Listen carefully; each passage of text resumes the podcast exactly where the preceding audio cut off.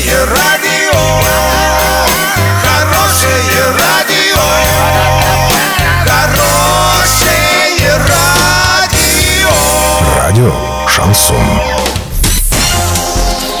С новостями к этой минуте Александра Белова. Здравствуйте. Спонсор выпуска «Строительный бум» ИП Халикова РМ. Низкие цены всегда. Картина дня за 30 секунд. Первый этап благоустройства в парке Северный пообещали завершить ко дню города.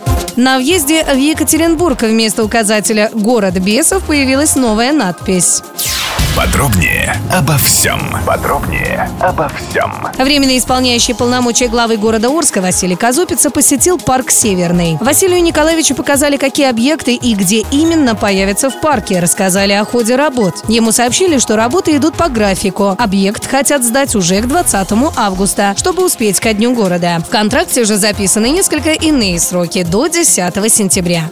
Сегодня утром на въезде в Екатеринбург со стороны Кольцова появилась табличка «Город храбрых», где сутки назад было написано «Город бесов». Об этом сообщает местные СМИ. Автор инсталляции неизвестен, но накануне о предложении повесить табличку с надписью «Город храбрых» заявил губернатор Свердловской области. Так, власти отреагировали на слова российского ведущего Владимира Соловьева, который ранее назвал Екатеринбург городом бесов. Таким образом, он отреагировал на стихийные протесты в защиту сквера около драмтеатра в Екатеринбурге, где планировали построить храм Святой Екатерины.